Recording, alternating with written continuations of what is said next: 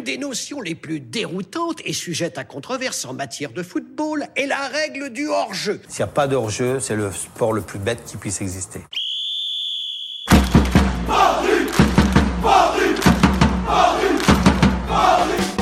Salut à tous et bienvenue sur To Goal. C'est la dixième, la dixième déjà de votre podcast 100% PSG. Hors jeu capital. Merci de nous suivre toujours aussi nombreux chaque jeudi. Rappel, le podcast est désormais disponible sur toutes les plateformes Deezer, Spotify, SoundCloud et bientôt Apple Podcast. Donc n'hésitez pas à aller vous abonner au podcast en tapant Paris United Podcast. Vous les retrouverez tous depuis le premier numéro. Allez, on a plein de choses à vous raconter aujourd'hui, alors je vous présente tout de suite les chroniqueurs. Elle nous vient tout droit d'Italie, elle a les yeux de Thiago Motta, le sourire de Marco Verratti, la malice de Carlo Ancelotti, mais pas encore le numéro de Mauro Icardi, et croyez-moi, elle aimerait bien l'avoir. Yasmine Muffoletto est avec nous, je te prononce bien, ça va? Ça va, c'est mon Muffoletto, ça Comment ça va? C'est la première, t'es et prête? toi? Mais quelle présentation Mais oui, je suis, je suis à fond là. Et les cheveux d'Edinson Et Cavani. les cheveux d'Edinson Cavani, mais Il y oui. a beaucoup plus d'entretien chez moi, tu crois quoi? Pas sûr. Journaliste pour Paris United, t'es en forme, t'es prête, c'est ta première? Parfait, mais Parfait. j'attends. Allez, la deuxième personne présente avec nous aujourd'hui a fait environ 12 podcasts cette semaine ici. Et il n'y a que Julien Cazard pour le réveiller à 8h du matin, sinon c'est silence radio avant 14h. Mousse, comme d'habitude, est avec nous. Comment ça va, Mousse? Salut tout le monde. Euh, ouais, c'est vrai. c'est vrai. Je l'avoue.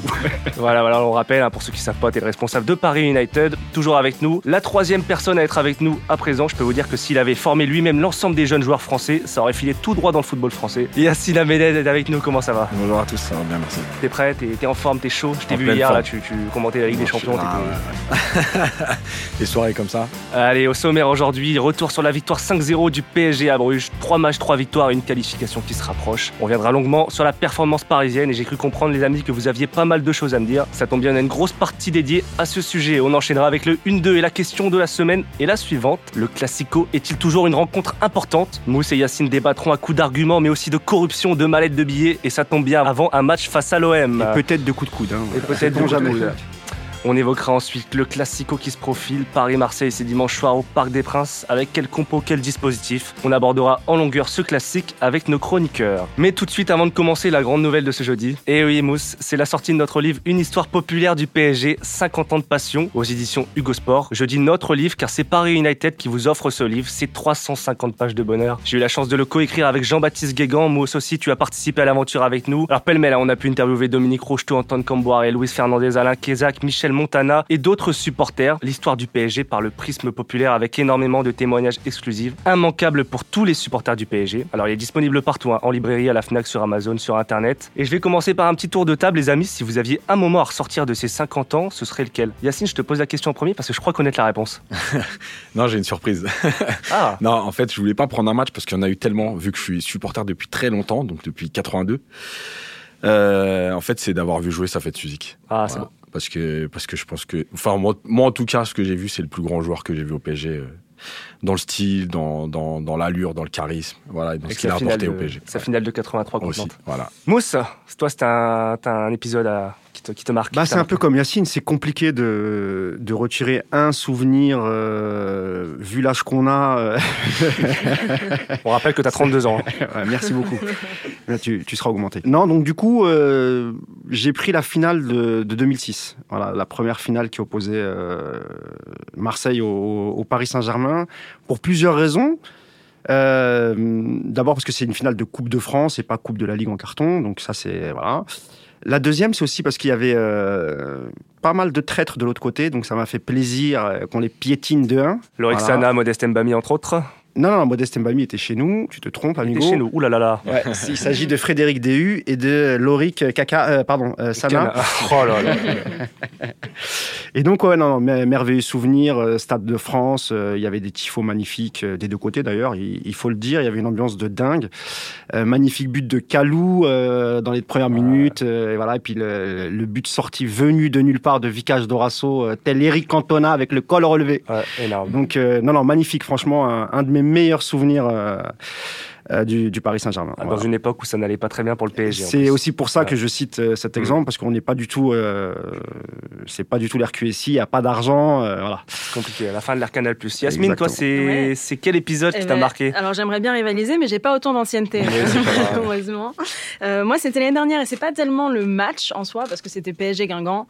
9-0, tout va bien. voilà. Hum. Mais euh, mis à part ça, c'était aussi, c'est un peu le côté sentimental du Voilà. podcast. hein, voilà. C'était euh, la première fois que j'ai emmené mon filleul de 7 ans à l'époque Ah, voir le match. Et alors, quand il a mis un pied dans le Parc des Princes, des étoiles dans les yeux, Mm. il m'a fait chialer, hein, le gosse, hein, je le dis tout de suite. et, euh, et après 1, 2, 3, 4 buts. Et en fait, j'ai vu vraiment le, le- le- bah, juste l'admiration d'un gosse de 7 ans devant le parc et devant les joueurs du PSG. Et là, je me suis dit, Ouais. bah. On a tous connu ce moment, euh, c'est Ouais. nos premiers pas au parc. euh, Voilà. Voilà, donc livre à Je suis à retrouver. deux doigts de euh, chialer, là. Mais arrête, euh, voilà, mais je savais que vous allez vous foutre de ma gueule. plein, plein des dizaines de témoignages comme ça dans le livre à retrouver aujourd'hui chez Hugo Sport, un peu partout. Voilà, voilà, allez, on enchaîne avec, euh, avec le début de l'émission. On revient sur Bruges PSG, 5-0, doublé d'Icardi, triplé de Kylian Mbappé, entré en jeu à l'heure de jeu. 3 matchs, 3 victoires, 9 points sur 9 possibles. Tout va bien pour le PSG dans cette Ligue des Champions. Alors les amis, qu'est-ce que vous avez pensé de ce match Euh, Un petit tour de table, Mousse, ton ressenti après cette victoire 5-0 à Bruges? Euh, bah, si tu prends le résultat brut, tu dis que c'est une victoire sans appel et que c'était une petite promenade de santé pour le, pour le Paris Saint-Germain, ce qui n'a ce qui a été loin d'être le cas en fait.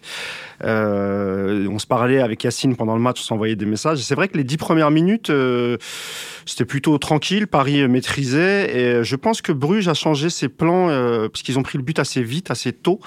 Et là, on a vu, euh, on a vu une équipe de Bruges beaucoup plus conquérante, euh, jouer très très très haut, qui a vraiment gêné le Paris Saint-Germain. En tout cas, euh, la majorité de la première mi-temps et on va dire le début de deuxième. Euh, avant de prendre le deuxième et, et effectivement après pour Bruges ça a été un peu plus compliqué quand on prend deux avec toute l'énergie qu'ils avaient dépensée la fatigue venant c'était un peu compliqué. Globalement euh, voilà, on, on prend trois points. Il y aura quand même quelques petites choses négatives à dire malgré tout, parce qu'on va pas s'arrêter juste au score. Mais bon, sinon, euh, voilà, les, les trois points, le job a été fait, euh, Mm. super. Toi aussi, Yasmine, tu nuances un peu. euh, Je suis, je suis assez d'accord avec Mousse dans le sens où euh, 5-0, enfin 0-5 certes, euh, très bien, mais Bruges s'est quand même bien battu. Euh, Enfin, faut quand même se rappeler qu'à la première mi-temps, on a marqué qu'un but. On n'est pas non plus, euh, on n'a pas, on ne domine pas totalement le match. Euh, donc voilà, Mbappé nous a fait beaucoup de bien. Et heureusement qu'il était là. Icardi aussi, on en parlera tout à l'heure. Mais euh, mais faut pas non plus se dire que tout est gagné et continuer à jouer comme ça pour le reste de la compétition parce que ce- on n'aura pas tout le temps des équipes. euh, des équipes comme ça, on n'aura pas tout le temps des joueurs au top, donc euh, voilà. Mm. Yacine, moi je suis sûr que t'as- la première mi-temps du PSG ne t'a pas. Ouais, la première heure même, je dirais. Ouais, la première heure, elle est... il y a deux matchs en fait. Il y a la première heure où tu mènes un zéro, mais, mais franchement, t'es pas bien.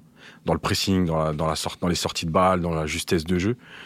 Euh, tu sens que l'agressivité et la densité autour du porteur, elle a fait du mal parce qu'on n'a pas vraiment réussi à sortir. Et pourtant, il y avait vraiment des espaces dans leur dos. C'est-à-dire qu'à chaque fois que Di Maria fait un appel, euh, il y avait danger. Mais en fait, on l'a jamais trouvé. Et, euh, puis après, il y a la dernière demi-heure où effectivement, bah après, il y a des espaces. Mbappé rentre, fait la différence. Et puis bon, ça explose, mais c'est juste normal parce que ils ont aussi fait beaucoup d'efforts. hein. Euh, ils ont beaucoup couru, ils ont pressé. euh, Enfin voilà, ils étaient, ils étaient, ils étaient fatigués. Et puis le score aidant à 3-0, ben bon, ils se sont écroulés quoi. Mais mais il y a vraiment deux parties. Et la première partie, elle est, elle est pas inquiétante hein, parce que malgré tout, tu sors de là. C'est bizarre parce qu'en fait, t'es es gêné, mais finalement, ils ont pas de vraies occasions.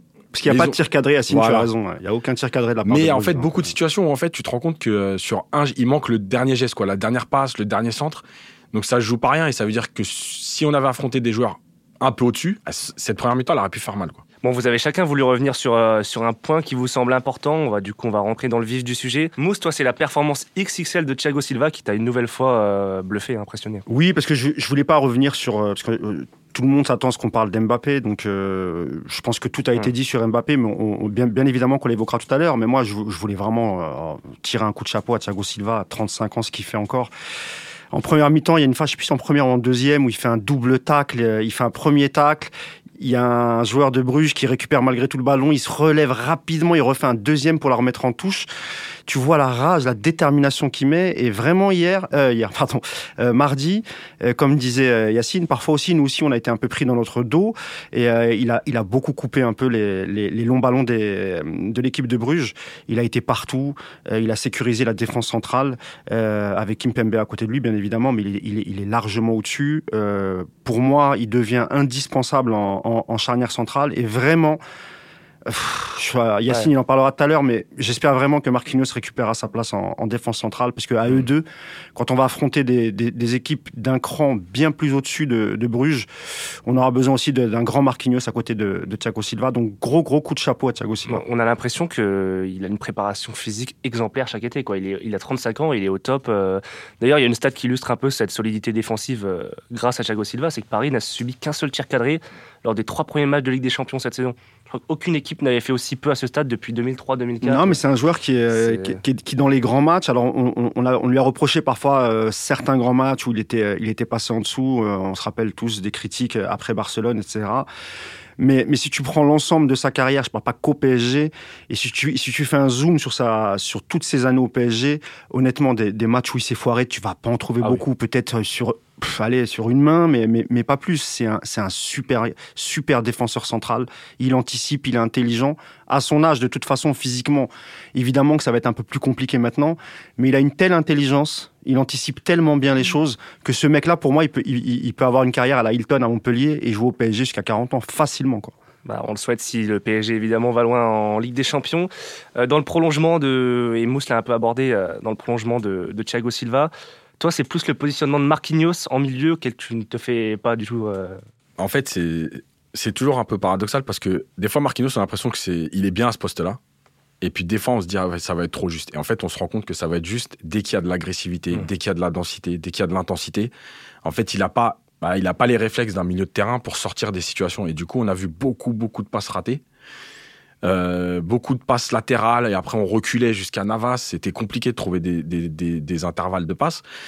Et, euh, et malgré tout, et je l'avais déjà dit dans un autre podcast, pour moi, de toute façon, la charnière, ça doit être Thiago Silva, Marquinhos. Alors, je sais que Tourelle est plutôt tenté de mettre Marquinhos pour amener cet impact et tout. Mais au milieu, à un moment donné, quand on va être en difficulté, parce que finalement, contre le Real, c'est vrai que la prestation, elle est très bonne. Mais finalement, le Real, ils sont jamais venus nous agresser, jamais venus presser. Ils étaient pas bien ce jour-là. Donc ça fait que finalement, Marquinhos, aujourd'hui, on l'a vu dans deux ou trois matchs où Paris a été en difficulté à ce poste-là. Et finalement, ces trois matchs-là, il n'a pas été bon. Et l'an passé, quand il jouait en milieu, il faisait preuve de moins de déchets techniques. Cette année, il perd beaucoup de ballons sur ses transversales. euh. Et en plus, euh, je sais pas ce que vous en pensez, les amis, mais il avait à côté de lui un Verratti qui n'a pas été bon du tout. hein. Ouais, c'est ce que j'allais dire en fait. Ouais. Moi, c'est surtout ça, c'est qu'il a pas été, pour une fois, il a pas été aidé. D'habitude, Ah c'est ouais. justement Verratti, Verratti, qui, ouais. qui colmate un peu les brèches lorsque Marquinhos est un peu moins bien. Et puis le fait que Gay ne soit pas là, Herrera, même si c'est un super joueur, c'est pas tout à fait le même rendement. euh. Donc moi, je suis un peu, moi, je suis d'accord avec, euh, moi, je suis d'accord avec Yacine. Il faudrait peut-être un jour essayer. Euh, Idrissa euh, devant la défense avec peut-être Paredes plus haut ou et Verratti ou Verratti euh, Herrera. On a des options en fait, donc c'est dommage de, de s'en priver. Mm. Herrera qui a encore fait un bon match, il faut le souligner. Il, fait, il fait plutôt des bonnes performances. Bon, on passe euh, au secteur offensif. Toi, Yasmine, c'est, euh, Ouais. tu vas nous parler de, du grand, du beau, du magnifique Icardi. Icardi, ouais, ouais. Exactement. Exactement, parce que je trouve qu'on on parle pas assez de lui. Euh, voilà, on, lui, on, on le complimente pas assez peut-être, mais c'est juste que faut se rappeler qu'il est arrivé il y a pas très longtemps. Euh, il est très discret, mais il y fait des performances toujours incroyables. Il, est, il a une efficacité dingue. Là, pour ce match-là, trois tirs cadrés, deux buts. En général, en Ligue des Champions, c'est 5 tirs cadrés. Enfin, c'est quand même c'est des stats qui sont quand même assez incroyables. Dans euh, toutes les compétitions confondues, il a dû, euh, il a, il a joué 6 matchs, il a marqué 5 buts. On a rarement vu ça. Et, euh, et en plus, ce duo avec Mbappé, moi, je trouve que ça fonctionne mieux euh, Icardi-Mbappé que Neymar-Mbappé. Après, c'est mon avis, mais pour l'instant, ça fonctionne très bien. Il se trouve tout le temps. On l'a vu, on l'a vu au match contre Bruges. Euh, voilà, Il- c'est quelqu'un qui est extrêmement précis, euh, aussi bien dans ses passes que dans son que dans l'action finale. Et il faut le rappeler, il a, il s'est adapté au PSG euh, très très rapidement. Et on a toujours ce, on va avoir ce duel et ça a déjà commencé euh, Icardi-Cavani. Voilà, Euh, le matador reste Cavani, mais euh, C'est- dommage, je sais pas ce que vous en pensez, de toujours les comparer, euh, Cavani, Icardi. je suis euh, d'accord. Mais mais, t'es bon. obligé parce que c'est le Voilà. des vrais numéros 9 tous les deux. Tu peux pas tu peux pas faire autrement que de, de les comme une- comparer, a même que- si c'est pas les mêmes profils. Hein, mais Hmm. t'es- t'es t'es- t'es obligé. Juste un petit mot Ouais. parce que je suis pas d'accord Oui, avec Yasmine sur la, la complicité Icardi Mbappé qui Hmm. serait euh, supérieure à celle entre entre Mbappé et Neymar. Je pense que tu dis ça parce que ça fait longtemps qu'on les a pas vus jouer ensemble. oui, aussi. Mais, mais si tu reprends à chaque fois qu'ils ont joué ensemble, ils se trouvent les yeux fermés, Neymar et, et Mbappé. Je, je pense que la complicité entre Neymar et Mbappé, elle est 100 fois plus efficace, on va dire. Parce que là, c'est encore le début, tu vois. euh, Mais je suis d'accord, hein, il y a une vraie, il y a un début de Mais je complicité. Pense que, je pense que ça, Mais, dé- ça euh, démarre très fort et que si on laisse le temps, si on laisse le temps à ce duo, à mon avis, ça va concurrencer, ça concurrence Mais déjà. ça va être compliqué parce que comme Di Maria, il semble indéboulonnable et que Voilà. Neymar, quand il va revenir, tu peux pas le mettre sur le banc et Mbappé non plus. Donc soit tu sacrifies un milieu, euh, je pense qu'en Ligue 1, ça va être possible de jouer avec deux milieux et pourquoi pas incorporer euh, Icardi. Mais en Ligue des Champions, si tu as un milieu à 3, ça va être compliqué d'intégrer à chaque fois Icardi. Mm. Donc je sais pas comment il va faire. Justement, Yacine, toi, tu vois comment la chose? Parce qu'on peut un peu craindre, euh, c'est paradoxal, mais on peut, on peut un peu craindre le, le retour de Neymar. Quoi. Comment, com- dans, là, on a un équilibre défensif qui est assez bien rodé. Quand Neymar va revenir, euh, voilà, il y a des questions qui se posent. Bah, après, j'ai envie de dire, déjà, premièrement, les joueurs, il va falloir à un moment donné qu'ils se mettent au service des autres. C'est-à-dire que si les autres travaillent, il faut être capable de travailler. Et Neymar, il l'a déjà fait à Barcelone. Je vois pas pourquoi il le ferait pas au PSG. Donc, déjà, ça, c'est la première chose. Icardi, je pense qu'il y a- une chose, je voulais rajouter, c'est qu'en fait, il apporte quelque chose qu'il n'y avait pas avant. C'est-à-dire que Cavani, il crée des, des espaces dans ses appels, etc. Ca- Icardi, il est plus juste dans ses déplacements. C'est-à-dire qu'il fait moins des courses de 30 mètres, mais ses déplacements, ils sont juste exceptionnels. En fait, il- pour ceux qui connaissent, il me fait penser un peu à, Hernan Crespo. Voilà, c'est des joueurs de surface Ouais, qui font vrai. des très petits appels sur 5, 10 mètres. C'est pas des grandes courses, mais par contre, ils sont toujours tout seuls quand ils font leurs appels.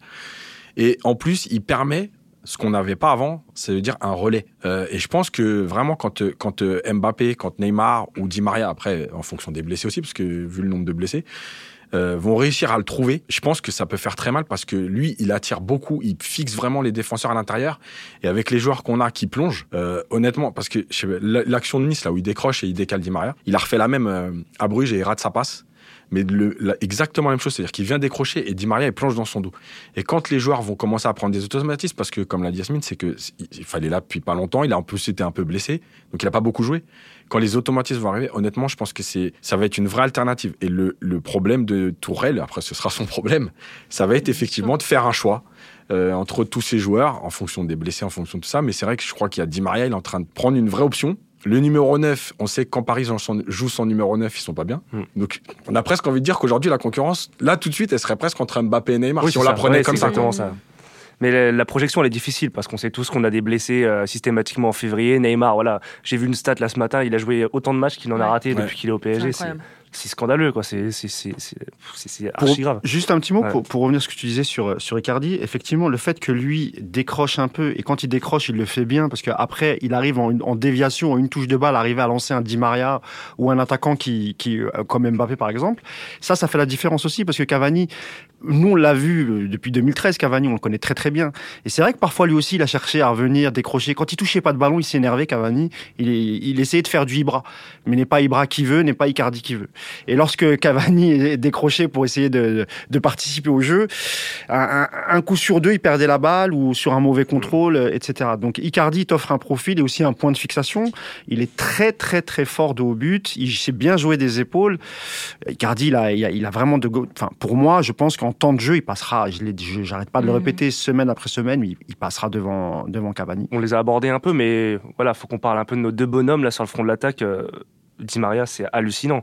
J'ai une stat là, il est impliqué sur 20 buts en Ligue des Champions depuis son arrivée à Paris en 2015, 12 buts, 8 passes décisives. Seul Cavani fait mieux sur la même période. J'ai l'impression qu'à chaque match, il nous... là, son ouverture sur Mbappé sur le cinquième, je sais pas ce que t'en penses, Yasmine, mais c'est le, le patron du PSG. Quoi. C'est- Euh, moi, depuis le début de saison, Di Maria est assez incroyable. Mm. Je sais pas ce qui se passe, je sais pas ce qui s'est passé pendant l'été, mais il, il est absolument dingue. Et euh, effectivement, comme l'a dit Mousse, euh, je pense qu'il aura sa place de titulaire tout le temps euh, à ce poste-là. Euh, donc voilà, bon, maintenant, on a Tourelle, a, comme on dit, un problème de riche. On a fait un mercato euh, assez bon. On, écoute, on- il y, a le- il y a le problème Icardi-Cavani. Je fais juste une aparté parce que moi, ça, je trouve ça quand même assez désolant que Cavani ne rentre même plus en fait en Mm. Ligue des Champions. C'est, il est là, il s'entraîne, il est en forme, il n'est pas blessé. On sait pas. On sait pas Mais justement. écoute, euh, euh, il- pour l'instant, en tout cas, on n'a rien communiqué dessus. Donc, ou alors il y a des problèmes en interne et on n'est pas au courant. Mais euh, je trouve ça un peu, voilà, pour un, un joueur de cette envergure, euh, certes, il commence à être âgé, mais bon, de, de là ne pas du tout rentrer, mettre un pied sur le terrain en Ligue des Champions, je trouve ça un peu dommage. Et l'autre, Yacine, l'autre vedette, c'est Mbappé. Alors lui, c'est carrément pire. C'est le, le joueur le plus jeune à avoir inscrit 15 buts en Ligue des Champions à 20 ans, devant Messi, 21 ans. Donc lui, les records, ça la, pff, c'est finger in the nose, quoi. C'est- voilà. Attention, attention à pas trop marquer quand il est joker, parce qu'il va finir par être que joker. Parce que je vois ces stats là, c'est quand Ouais. il rentre et qu'il profite de la fatigue des défenseurs, des espaces qui se libèrent, c'est, c'est, enfin, franchement, ça doit être injouable pour les défenseurs, c'est clair. Euh, mais, euh, mais, euh, mais Mbappé, en fait, sur ce match-là, je pense qu'il y a un peu de tout. C'est-à-dire que il rentre énervé de pas avoir joué. Donc il a envie de montrer. Il rentre au moment où, les- où Bruges commence à être un peu fatigué. Où ils sont aussi obligés de pousser parce qu'ils sont menés. Donc ils avancent, ils avancent et les espaces se libèrent. En fait, il rentre au meilleur moment pour lui. Et, euh, et c'est pour ça que c'est exceptionnel ce qu'il fait. Mais, euh, mais ça reste à mesurer dans, dans le sens où s'il démarre le match à la place de Choupo, on ne sait pas vraiment si, si, ça se passe. Si tout ça, ça se passe, si ça se passe bien. euh, parce que tu t'attaques le match avec les autres. Maintenant, sur la globalité, c'est clair que c'est juste exceptionnel ce qu'il fait en termes de chiffres. Et je pense en plus que s'il avait un peu plus d'efficacité, je crois que ces chiffres seraient encore plus affolants parce que il y a quand même beaucoup de matchs où, où il a mangé. Ju- justement, c'est juste dernière question, euh, enfin juste dernier point par rapport à, à Bruges PSG. J'ai l'impression que Mbappé se transforme vra- vraiment en tueur maintenant. Avant, c'était un dynamiteur quand il y avait Cavani en numéro 9. Et maintenant, cette, euh, cette, cette saison, notamment quand il Mm. joue, c'est un vrai, vrai tueur. Quoi. C'est un, Mais c'est je un pense vrai- que c'est aussi, euh, il a aussi cette rage de, comme l'a dit Yacine, euh, il est sur le banc, il est euh, clairement, il est, il est pas content, il veut rentrer, et il y a cette rage qu'il a eu pas seulement contre Bruges, mais avec d'autres matchs aussi. Et dès qu'il rentre, bah, il casse tout. Quoi. Il casse tout parce qu'il veut montrer que bah, c'est lui qui tient l'équipe et c'est lui qui marque des buts. Mais je pense qu'il y a- il y, a une chose. Alors, je sais pas si ça va être mal interprété ou pas, mais quand il n'y a pas Neymar, son comportement il est différent. Mm. En fait, il est moins dans, dans le, dans le jeu euh, de la rue, on va dire, avec Neymar. Du coup, bah, il Il a est pas plus le- efficace. Et voilà, parce que parce qu'il il pense plus à aller faire mal qu'à s'amuser avec Neymar. C'est à Tourelle de, de leur dire ça. Voilà. Mais ça, a- mais tu sais qu'ils sont deux dans le même cas. T'as André Di Maria qui, qui- qui Ouais. joue beaucoup mieux quand Neymar n'est pas là. Alors, parce Ah que sans doute qu'il se retient un peu parce qu'il sait que il va vampiriser, vampiriser pardon, tous les ballons, Neymar, et que si, lui, si, si, si sur un ou deux appels, il lui file pas, ça va mal se, Ouais, ça va mal se Mhm. passer. Donc, tu as l'impression qu'il se bride un peu quand Neymar est, est sur les terrains. Et à contrario, lorsqu'il n'est pas sur le terrain, et ça concerne aussi évidemment Mbappé, les mecs se lâchent, tentent plus de choses. Di Maria, c'est quelqu'un qui tente, qui dribble, qui, qui essaye de percuter, amener le danger devant. Donc, lorsqu'il y a Neymar, qui, est- quand tu lèves la tête, il est là, il te fait des gestes, il faut Mmh. absolument que tu lui mettes fait, le ballon. Même les coups francs, on les tire plus euh, quand, quand Euh, Neymar est là. Exactement. Et, Mm. et, euh, et pareil, je suis d'accord pour, euh, pour Mbappé. Mbappé, il rentre à, à, je crois qu'il est à 55e ou la 52e, Ouais. très peu de temps après la, la deuxième mi-temps. Et, le match qu'il fait, c'est parce qu'il reste sur le banc la première mi-temps. Et ça le rend fou parce qu'il est déjà blessé, il est en retard sur ses stats. Et il s'est dit, je vais rentrer et je vais rentrer et je vais casser la baraque. C'est exactement ce qu'il a fait. Et, et Di Maria, c'est pareil, je pense. S'il est aussi fort depuis la, la, la saison dernière, c'est que je pense qu'il savait qu'à l'été, il y aurait pas mal, il y, y Mm. aurait pas mal de recrutements. Tu vois des, des mecs arriver. T'as Sarabia qui est exactement quasiment le même profil, gaucher comme lui, qui, a- qui avait des stats à Séville extraordinaires. T'as Icardi qui arrive. Bref, ça lui a filé un petit coup. Il a, il a 32 ans, il a plus sa place en, en sélection. Donc il s'éclate au PSG, tant mieux pour nous. Le, duo euh, Mbappé-Di Maria qui ne cesse de briller, là, c'est c'est de, c'est de mieux en mieux. Donc une belle victoire hein, pour le PSG 5-0 avant le Classico de dimanche. Justement, PSG-OM, on y vient avec notre traditionnel 1-2. Voici la question cette euh, semaine. Le Classico est-il toujours une rencontre importante Est-ce que Clément, je peux te couper deux secondes? Alors, Je sais que ça se fait pas, mais il faut qu'on parle 30 secondes de Bruges. Je vais juste te dire un truc et après on passe au, au Allez, Classico. 30 secondes. 30 secondes, juste pour dire que Bruges, c'est un club qui a un budget 70 millions d'euros, 70. Donc, ce qui en ferait peut-être le 9e, 10e, 8e ligue, euh, budget de Ligue 1, quelque chose comme ça. Donc, les, les clubs de Ligue 1, quand vous venez au parc ou quand euh, le PSG vient chez vous, vous devriez vous inspirer un peu de ce qu'a fait Bruges. Prenez la composition, regardez les noms qui figurent euh, sur, euh, sur la feuille de match et vous comprenez que vous n'avez pas besoin d'avoir une grosse équipe pour bousculer le PSG. Beaucoup d'équipes l'avaient fait, Strasbourg l'avait déjà fait euh, il y, a, il y a- il y a quelques temps, pas cette saison, mais je crois que c'était la, la saison dernière. Nice essaye de le faire un peu. Nice essaye de le faire, donc arrêtez de jouer à 10 derrière. Ils en ont pris 5, mais je pense que les, les supporters de Bruges sont, Voilà. ont été fiers, ont été fiers de leur, leur équipe. C'est pas grave d'en prendre 5 si tu tentes de jouer. C'est pas très grave, personne ne vous en voudra. Donc les mecs, Hmm. jouez un peu quoi. Voilà. Voilà. Très bonne, euh, très bonne remarque. T'as bien fait de me couper. On verra ce que l'OM avec euh, 150 millions ou 200 millions de budget fait dimanche euh, au parc. Alors le Classico est-il toujours une rencontre importante? Mousse, tu vas défendre le oui. De toute façon, tu nous as pas laissé le choix. Yacine, tu défends le non. Yasmine, tu vas trancher. Avec Et moi, je vais chronométrer. Alors, tu le fais alors. C'est l'ingé son Ilan qui va le faire. Mousse, tu démarres. Tu défends le, le oui. Le Classico est toujours une rencontre selon toi. 3, 2, 1, c'est parti. Euh, oui, évidemment, mais alors euh, peut-être que je dis ça parce que encore une fois, on en revient peut-être à une question de génération. Euh, moi, j'ai vraiment connu les classicos où les budgets étaient sensiblement les mêmes, euh, où même parfois Marseille dominait euh, outrageusement la, la Ligue 1 et, et on n'arrêtait pas de perdre contre eux. Donc évidemment que pour moi, je considère parce que en Ligue 1, c'est peut-être le seul match où il y a un véritable intérêt. Euh, je parle, tu sais, comme dans n'importe quel pays, tu as toujours un club ennemi, une rivalité. Bon, déjà que la Ligue 1, les mecs, tu as l'impression qu'ils s'emmerdent un peu. Donc euh, là, ça leur donne quand même, c'est peut-être le seul match aller-retour qui leur donne un peu de piment, quelque chose à pour les supporters, parce que tu gagnes tout le temps. Donc les supporters, ils sont habitués. Mais les supporters, il y a un match que tu, qui veulent pas que tu perdes, c'est celui contre Marseille. Tout le monde se rappelle de l'égalisation de Cavani au Vélodrome. On se rappelle aussi des deux finales de Coupe de France 2006 et 2015. Euh, 2015, euh, 2016, 2016, 2016. ouais, 2016. euh, ça- pareil, voilà, les supporters ne veulent pas entendre parler d'une défaite, donc ça reste pour moi un match important. Super, t'as fait une minute pile, c'est incroyable. Ya- euh, et c'est très rare. Yacine, toi, pour toi, euh, c'est un peu moins le cas. Ouais. Alors déjà, il n'y a pas d'enjeu sportif, parce qu'on est trop loin. Il n'y a pas de déplacement de supporters, donc on peut même pas s'amuser avec eux, aller charrier, etc. Euh, alors c'est plus un match pour sauver la saison en fait. C'est pas un match qui a un vrai enjeu. Euh, c'est aussi un juste retour des choses parce que finalement euh, c'est une, une médiatisation qui a été créée de toutes pièces à un moment donné pour faire pour vendre le championnat. Il spoil le livre. Et euh, la dernière chose, c'est que tout simplement, euh, on est juste le club de la, de la capitale, on n'a pas de rival. Oh là là Eh, il, a, il a conclu ça en.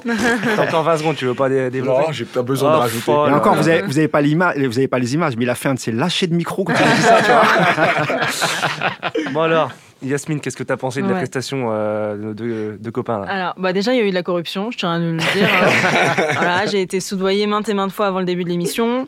Mais bon, non, non, mais sans rire, euh, je- c'est plus ce que c'était. C'est, c'est, ça, c'est sûr. C'est une certitude et je pense que tout le monde est un petit peu d'accord. Mais, euh, mais effectivement, je, je dois. Je dois. euh, Elle fait durer le suspense. Bah oui, mais je, dois- je dois favoriser Mousse parce Yeah, que. man Mais attends, attends. Je sait- dois favoriser Mousse. Mais que ça non, veut dire mais alors attends, il sait quand même C'est donner. un rapport Non. hiérarchique, c'est tout à fait normal, tu vois. C'est ça, voilà, je n'osais pas le dire, mais c'est tout simplement ça. non, non, mais parce que dans le sens que ce c'est- reste un match important, euh, évidemment pour les supporters en premier. Euh, après, sportivement, on sait, oui, on, on est au-dessus, on, on le sait, c'est c'est pas vraiment un match euh, à enjeu sportif. Ça, c'est sûr et certain. C'est vraiment un match qui doit être un match spectacle, euh, un match pour les supporters. Et euh, effectivement, en Ligue 1, on n'a plus de choc. PSG Lyon, ça reste important à voir, mais c'est pas la même chose. On doit gagner contre Marseille. euh, c'est une histoire d'ego, en fait, tout simplement. Ok, donc euh, une victoire pour Mousse. euh, un petit mot, Mousse, pour fêter ta victoire. Non, t'es fier Écoute, je bah, d'abord, je tenais à remercier mes parents qui m'ont mis au monde. vois. non, mais par contre, on peut, on peut faire un parallèle parce que euh, ce que dit Yacine, évidemment qu'il a un peu raison Mm. quand, quand, quand il dit qu'il y a un tel écart de niveau, de budget, de tout ce que vous voulez, qu'on pourrait se dire, mais à quoi ça sert? Mais il y a, y a le cas dans d'autres pays. Je, je prends des derbies, par exemple, euh, londoniens, tu prends Arsenal, euh, Tottenham. Il y a un moment où Arsenal marchait sur la euh, fin des années 90, début des années 2000, il marchait sur la, la première ligue. Et Tottenham, euh, tu vois, c'était un club moyen qui arrivait jamais, euh, tu vois. Mais pourtant, euh, les supporters d'Arsenal, et je pense même que dans le board d'Arsenal, on se disait pas. Ouais, bon, c'est Tottenham, on a, on a huit places d'écart, ils sont huitièmes, on est premier, euh, on va pas jouer le match. Non, parce que c'est, c'est avant tout des matchs de supporters, je pense. Voilà. Euh, Juste comme je peux finir. La vérité, c'est que. Non, non, il faut, il faut évidemment- passer au sujet suivant. évi- Non, il lui reste 15 secondes. allez. Non, évidemment que, euh, que euh, il, faut les, il faut les battre. Il faut, il faut les battre vraiment Mm. pour pas les entendre. Voilà, Mm. c'est clair. Maintenant, ça, c'est le vrai Ah. le fond de ma pensée. Tout à l'heure, tu as même employé le mot tabasser, donc euh, soyons clairs, euh, Yacine, soyons clairs. Yasmine, tu vas ajouter un Ouais, truc? si on a juste deux minutes, j'aimerais revenir. On en a parlé avant l'émission euh, de Villas-Boas qui a déclaré que le Classico n'était finalement plus un match important. Mm. Euh, on l'a dit, pas vraiment de réaction des supporters marseillais. Est-ce que c'est que de notre côté? Je pense pas, mais c'est voilà, c'est un petit peu. euh, je trouve ça un petit peu étrange quand même. Ils font, ils de ils font sûrement ça pour dédramatiser. Non, le PSG, je pense qu'ils calculent pas plus trop l'OM. Hein, c'est un- peu le cas depuis des années. C'est plus trop à leur niveau, comme a dit Yacine tout à l'heure. Donc, euh, combien de victoires, Mousse? T'as combien? Euh, pour le, le, Le 1-2, le 1-2, bon, c'est ma, Deuxième. ma troisième. Troisième, troisième, Ça c'est pas mal en Ma 10 émissions quand même. pas- Ouais, je suis encore loin de Yacine quand même. hein. En milieu de tableau, quoi. t'es- Oui, il faut, il, faut, il faut faire venir Yasmine un, peu plus souvent, je pense. Eh ben, je te donne mon rib hein, quand tu veux. allez, on passe au Classico PSG-OM. L'OM est quatrième hein, quand même. Bon, à 8 points du PSG déjà, donc euh, il y a quand même une certaine marge. Ça fait 9 ans que l'OM n'a pas battu le PSG. Novembre 2011. Et au Parc, ça fait 9 ans et demi. C'était euh, en 2010. On se souvient, c'était un match pas très cool pour le PSG. Voilà, il y avait eu des incidents en dehors des tribunes. C'était euh, voilà, en début d'année 2010. On va faire un petit jeu pour commencer. Le 7 novembre 2010, donc l'autre match euh, au Parc contre l'OM en 2010, le PSG battait l'OM 2-1 lors de la 12e journée de championnat. Quel était le 11 du PSG ce jour-là? Le 7 novembre 2010. Donc je vous laisse euh, 10 secondes pour vous remémorer l'effectif de ce, cette année-là. Allez, on commence par le poste de gardien. Yasmine, allez. Je- honnêtement, Ouais. euh, je pense qu'à cette époque, euh, j'étais dans mes devoirs. Mm. Euh, donc, je, je peux pas te dire. Tu l'as pas, idée. Au goal. 2010. 7, 7 novembre 2010. Paris Euh, battait l'OM demain au parc. Je dirais Landreau. mais- Landreau. hein. Non, non, il était plus Coupé. là. Ah, non, coupé Non plus. Ah, ah, Bon, pas Edel Edel. Edel, Ah, Apolla Edel. Apolla Edel dans les buts. En défense, euh, en défense, les amis. Qui on avait en 2010 Un an avant le rachat par le QSI. euh, Ouais, Il y avait Armand, Sylvain Armand, Sylvain Armand, Sako. Sako. Sako, Ah, ouais. Ouais. Euh, sur le côté. euh, hum, hum, hum. Ah non, mais Armand était sur un côté, Armand du coup, était il dans était à l'axe. gauche. Armand ah, il était il C'était il était- la, ouais. la charnière. ouais. Hmm, Elle était bien cette charnière-là. Ouais, 2010. Deux gauchers, etc. À droite, bon à droite quand même, notre ami Ah, j'allais Christophe Jallet. À gauche, un peu moins marqué le, le club, mais bon. Tiennet Tiennet, Siaka. Tiennet. En milieu de terrain, milieu de terrain, milieu à 4. Ah, milieu à 4. Milieu à 4. on avait 2010, capitaine à l'époque, euh, euh, grand capitaine. Capitaine, Claude. Ah oui, Ah. Maquet, putain. Ah. Claude ouais, Makelele. ouais, À ses ouais. côtés, Ah oui, un Titi parisien à ses côtés. Chantôme Chantôme, Clément Ouais. Chantôme. Il devait sur- avoir euh, aussi Cam- euh, Camara était dans l'effectif non Non, mais Camara, il est pas en milieu de terrain, de toute façon. Il y avait en milieu, en milieu sur les côtés. Non, non, je te dis, est-ce qu'il était juste dans, Euh, l'effectif ouais, c'était mais il jouait pas. Il jouait pas. Julie, non Julie. Ouais. Julie à droite et à gauche. Euh, Néné Ouais, Néné. Et le, duo- le duo euh, offensif du Waro, Erding. Waro ou- Erding. ouais, c'est ça. Et voilà. On voit l'ancienneté des gars, voilà. C'était une. euh, Voilà, c'était une, une belle équipe. Ouais, franchement. La charnière Armand Sacco a fonctionné pas mal. Moi, j'aimais bien. Moi, de toute façon, je j'étais amoureux du joueur euh, Néné. Donc, euh, moi. Néné, c'était mon joueur. Ah, moi, j'ai son maillot chez moi. Je- J'adorais ce joueur. Donc, euh, Mm. Voilà, alors ce classico, il se jouera certainement sans Thomas Meunier, touché aux ischio-jambiers. Aux ischio-jambiers, pardon. Tourelle s'est voulu inquiet à l'issue de la rencontre contre Bruges. Ander Herrera est également touché aux adducteurs. Bon, là, ça a l'air un peu moins grave. On verra un peu ce que ça donne. Mais t'as le retour de Dagba, donc euh, ça Oui. va. Retour d'Agba, mais c'est un retour. Donc, euh, par définition, voilà. Oui, mais t'as des, t'as- oui, oui, oui, mais t'as as quelques Mm. options, je pense. Bah justement, tiens, on va commencer par ça. Je voulais commencer par la compo d'une manière générale, mais on va rester sur le poste d'arrière droit. Euh, Dagba, Marquinhos, on risque Herrera, on fait quoi? Euh, Marquinhos, j'y crois pas un instant. Non non, Marquinhos, je pense qu'il va rester au milieu, Mm. à mon avis. Ce qu'il peut faire aussi, il peut, il peut aussi euh, opter pour, euh, pour une défense à 3 et euh, ah bah, il peut, il peut, Il peut, il peut, mais il l'a pas travaillé cette saison encore. Ah, il l'a il, travaillé en match, c'est-à-dire quand un peu Ouais. comme Bruges où il, où il fait des où il change le voilà avec ouais. Galatasaray pareil, tu vois en fin de match 15 minutes, 10 minutes, il passe à sur une défense à 3 donc je pense que quand tu es au parc, tu es chez toi, tu es devant ton public, tu peux prendre ce genre de risque si vraiment tu estimes que de faire débuter Dagba, c'est dangereux parce que manque de rythme et je je suis d'accord avec toi Clément, je pense pas qu'il qu'il démarre sauf si vraiment il fait euh, tout 3 4 5 jours d'entraînement et qu'il estime qu'il est qu'il est prêt. Donc toi, tu penses une prendre défense un à 3, risque. quoi. Une défense à Non, 3. je, je pense que c'est une option. C'est Ouais. une option.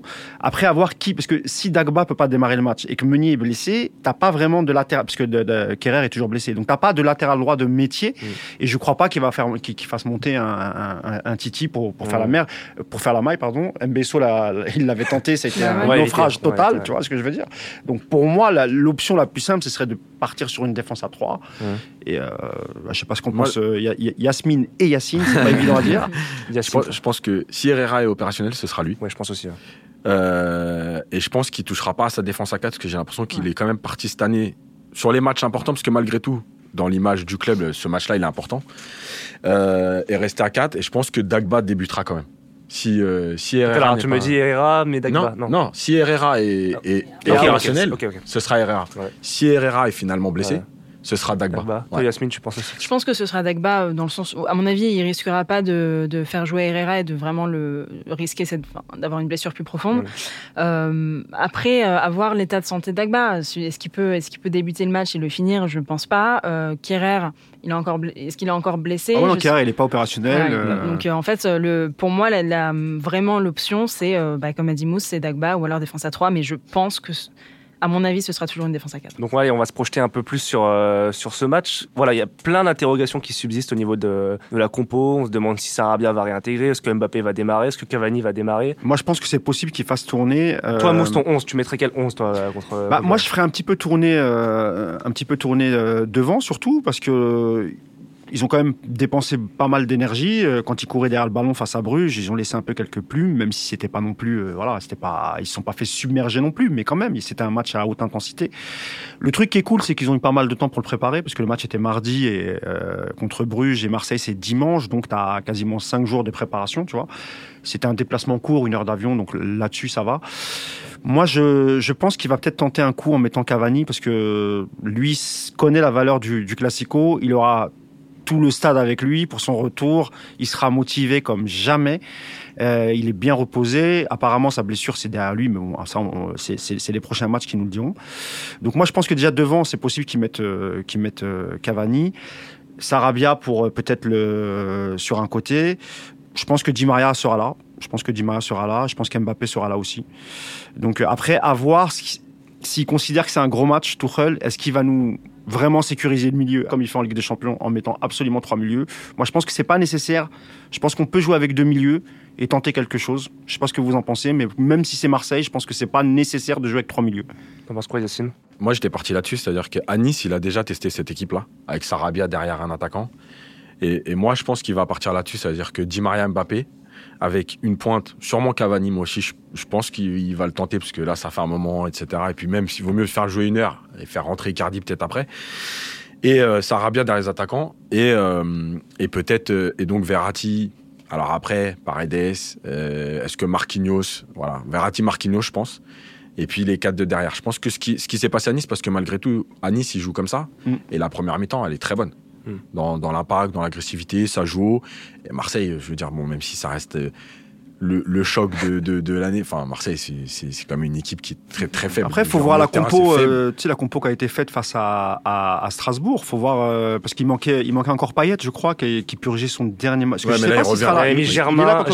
Germain, euh, Benedetto et Radonic. Sur D'accord. Donc Payet revient contre le. Là, contre Payet, le- il revient. Voilà. Mais il le fait Et jouer. même il le fait jouer sur un côté, on est d'accord. euh, Ouais. Il joue en Ouais. 4-3-3 Ouais. euh, à Marseille, tu vois. Donc après, il faut voir. euh, pareil, tu vois, sur le- la composition de Tourelle, il faudra voir aussi euh, quand tu mets tes latéraux, qui, qui, Mm. qui, qui aura devant lui. Mm. Euh, moi, je sais pas. Toi, toi, je toi. Yasmine, Ouais, Je euh, pense qu'il a plutôt intérêt à faire démarrer Mbappé, sinon il va, il va tout casser. Je pense, à mon avis, euh, il va bouillir. euh, justement, c'est peut-être ça, la- c'est plus. peut- c'est peut-être ça la technique. C'est peut-être ça la Le solution faire aussi. rentrer à la mi-temps, comme ça, il casse tout. Non, mais bon, je pense que ce serait bien aussi de le faire débuter. C'est un gros match, euh, voilà. Rien que pour le, rien que pour lui faire plaisir de temps en temps, parce qu'il est quand même, c'est quand même un bon joueur, il le mérite.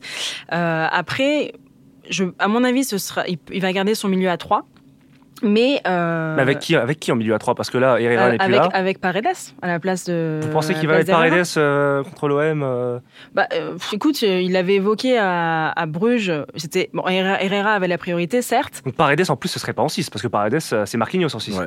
Paredes Paredes, serait plus haut, ça il l'a jamais Ouais. fait. Il l'a jamais fait pour l'instant. Mais je pense que c'est la doublure, enfin, ce Mm. sera le remplaçant d'Herrera si, si jamais il opte pour cette, ce, ce système-là.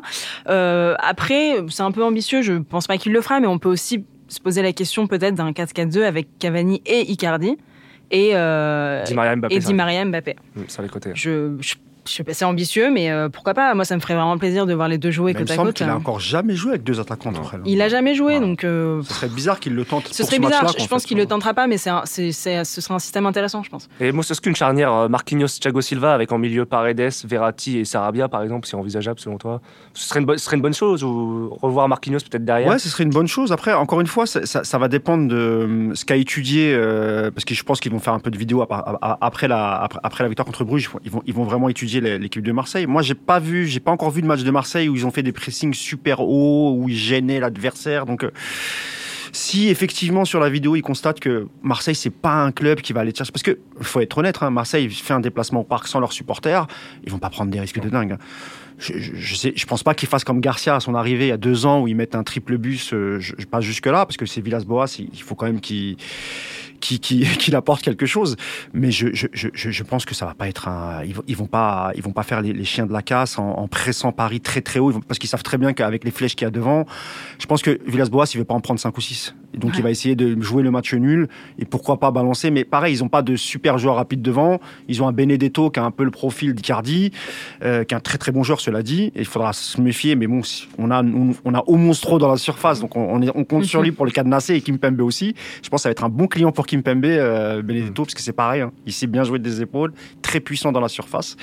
Donc écoute, on verra, mais je je, je, je pense pas que Marseille arrive de manière conquérante. Il y, a, y une question qui se pose quand même, parce que contre l'OM, c'est toujours des matchs assez physiques. D'ailleurs, nous, on a souvent des blessés.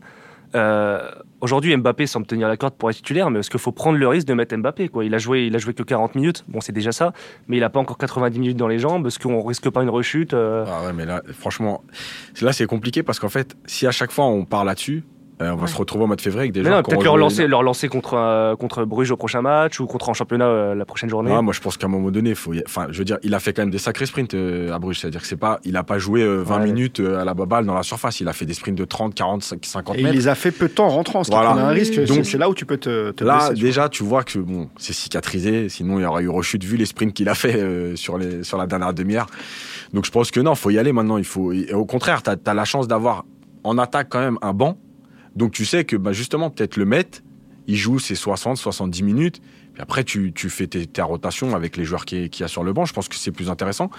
Après, je pense que le, problème de la compo aujourd'hui, il dépend tellement en fait des blessés, euh, l'accumulation des blessés que finalement, euh, nous on a une idée de ce qu'on aimerait et tout, mais lui il est obligé de tenir compte de ça parce que là, euh, enfin Herrera, Meunier, t'as t'as- enfin t'as Meunier qui se blesse, t'as Dagba qui revient, mais Meunier se blesse au même moment. C'est-à-dire qu'à chaque fois t'as qu'un latéral. Ouais. Puis en milieu, t'as Herrera et Gay qui sont pas là. quoi. Voilà. Qu'on Donc, sait, euh, enfin, Hmm. c'est- il est obligé de tenir compte de tout ça. Mm. Bon, la compo, de toute façon, c'est, ça reste de la fiction. On verra bien ça euh, dimanche soir, 21h au parc. Euh, j'ai une question à vous poser. Est-ce qu'il faut craindre l'OM Yasmine, est-ce que Je- toi, tu... c'est, un test, c'est un test encore ou non pour le PSG ou... Non, non, honnêtement, je, je pense que non, mais il faut pas non plus y aller euh, vainqueur. Quoi. Enfin, c'est-à dire Ouais. qu'il faut pas se donner vainqueur avant de Les démarrer. vainqueurs le... l'écrivent et les vainqueurs racontent l'histoire. Quoi. C'est un peu ça. Exactement, c'est ça. Non, mais dans le sens que euh, ils sont pas non plus, euh, ils sont pas non plus pourris euh, pour parler euh, un peu comme ça. Si. Non mais. Non, mais Tu c'est- parles des c'est- Marseillais, C'est le supporter qui parle là. non, mais dans le sens que voilà, ils ont pas un parcours dégueulasse. Désolé, mais voilà, faut, faut pas y aller en se disant. va- Faut-il craindre Radonjic C'est ça la question, tu vois. Non, mais Radonjic. voilà, faut, faut pas non plus. euh, je pense, je pense que ils vont, ils vont remporter haut la main, mais euh, faut pas se donner vainqueur, Hmm. à mon avis. C'est toujours ça la difficulté, euh, c'est qu'un jour, le, un jour, ça va péter ce- cette série là qui, qui dure que, que l'OM ne bat pas le PSG. Ouais, Bah, mais depuis j'ai- j'ai- 2011, c'est Contre. Marseille, j'ai l'impression. En fait, j'ai l'impression que Paris peut perdre contre Rennes, contre Reims. C'est ça, c'est exactement Mais il y a un ça. truc qui se déclenche dans le cerveau à partir du moment où tu rentres sur la pelouse et t'as Marseille en face de toi.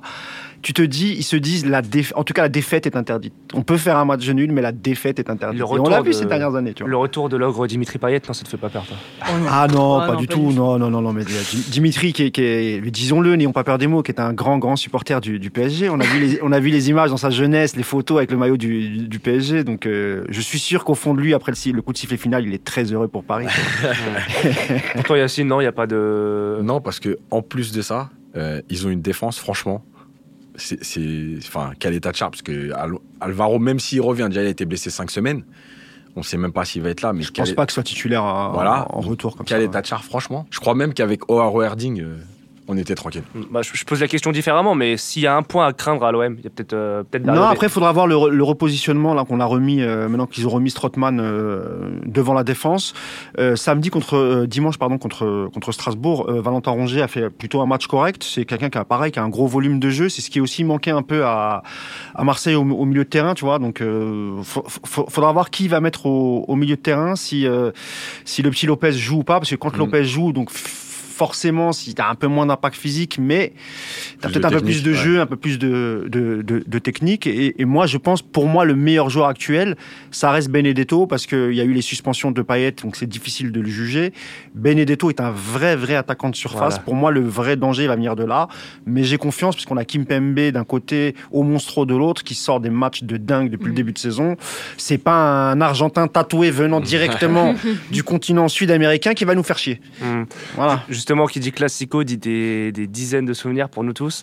Si je vous demandais, alors Mousse, euh, enfin me trouver un autre exemple hein, que celui que tu m'as cité tout à l'heure, mais euh, Ah non, je t'en suis des exemples, pas de problème. votre meilleur problème. souvenir pour un classico euh, à tous là, c'est c'est lequel Après la défaite de Marseille à Benfica, il y a un classico au parc, 2-1, 1989, but de Zlatko Jovic.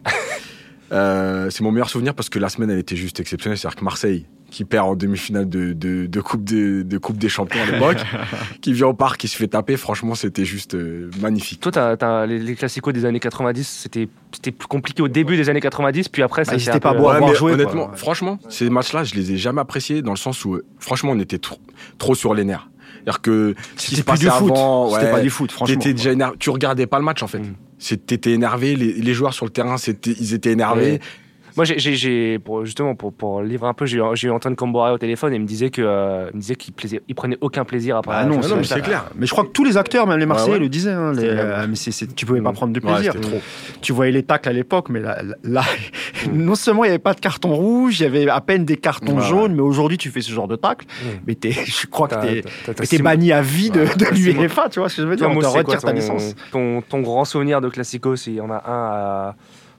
C'est pareil, tu sais, c'est un peu comme l'histoire du, du meilleur souvenir. C'est difficile, mais j'ai envie de mettre en avant évidemment le, la victoire 3-0 à- au Vélodrome en 2002 avec euh, Ronaldinho, je crois que c'est oui, en, en ouais. 2002, et, le, et notamment le dernier but, même s'il attribué à, à, à Jérôme Leroy.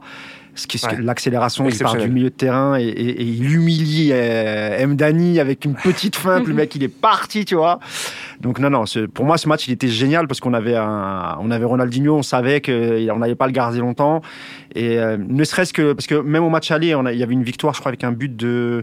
Je crois qu'à l'époque, je sais plus si c'était à la même époque, mais avec le but de Cardetti au parc. Je sais pas le souvenir. Euh, c'était une victoire, euh, c'est ça, hein, tête, ouais, ouais, ouais. Euh, voilà, un de mes meilleurs souvenirs, c'est vraiment celui-là. Jérôme Alonso, il t'en avait parlé pas mal en interview. Je sais pas si tu te souviens. Ouais, ouais, euh, ouais. Bah, il racontait que ce jour-là, souvenir. pendant la promenade le matin, euh, il, il est avec Ronnie, je crois, il, se- il se balade à- sur Marseille.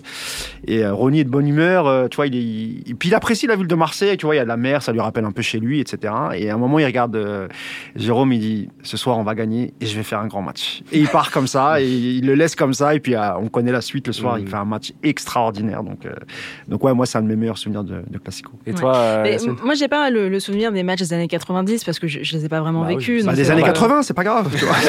les années 80, ça va alors. Non, mais donc, en fait, pff, moi, les, les matchs dont je me rappelle très très bien, euh, le Paris était déjà bien avant, donc, euh, enfin, bien plus fort que le que l'OM. Donc, c'était pas vraiment un match qui se jouait sportivement. Mais donc, moi, ce que ce que je retiens et ce que j'attends aussi surtout de ces matchs-là, c'est aussi euh, un côté de- le côté des supporters, c'est-à-dire les tifos assez incroyables qu'on a à chaque match.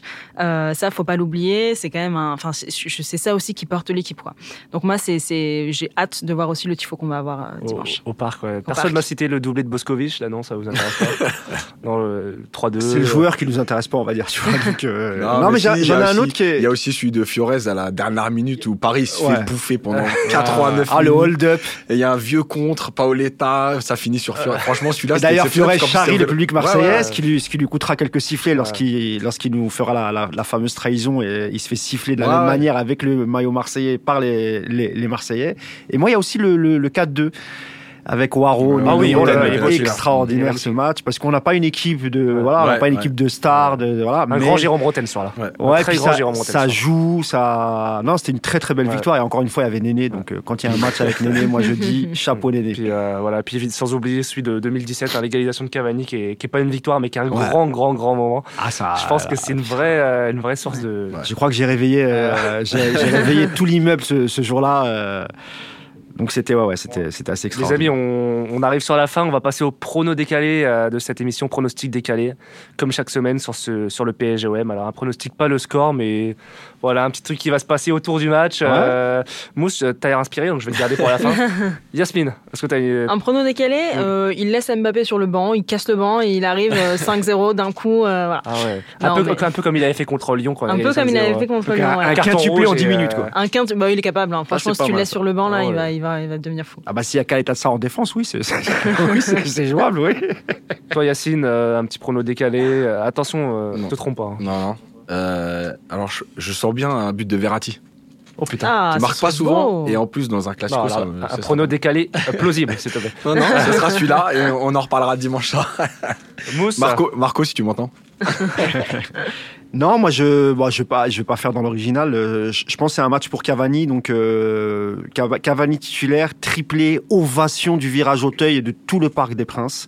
Donc voilà mon mon, mon prono décalé. Et je vais juste faire une annonce Clément parce que c'est très important. Euh, on vous donne rendez-vous mardi euh, sur Tout Goal. On va faire un podcast spécial classico qu'on enregistrera lundi soir. Alors je vous donne l'équipe, restez branchés, ça va être euh, ça va être sympa. Donc côté Marseillais, on aura Sébastien Toen que vous connaissez tous, grand supporter de l'OM et qui participe au podcast à jamais Marseillais, avec euh, Jean-Marc Nicharian le présentateur qui sera lui aussi euh, là autour de la table et Évidemment, côté parisien, notre ami Julien Cazard. Hein, il fallait au moins ça. Et moi-même, on sera présent avec Hugo à la, à la présentation. Hugo qu'on embrasse, qui s'est fait arracher des dents de sagesse. euh, euh, euh, on va l'appeler- on va- semaine, on va donc, l'appeler euh, Hamster voilà. maintenant. Grosse pensée à Hugo.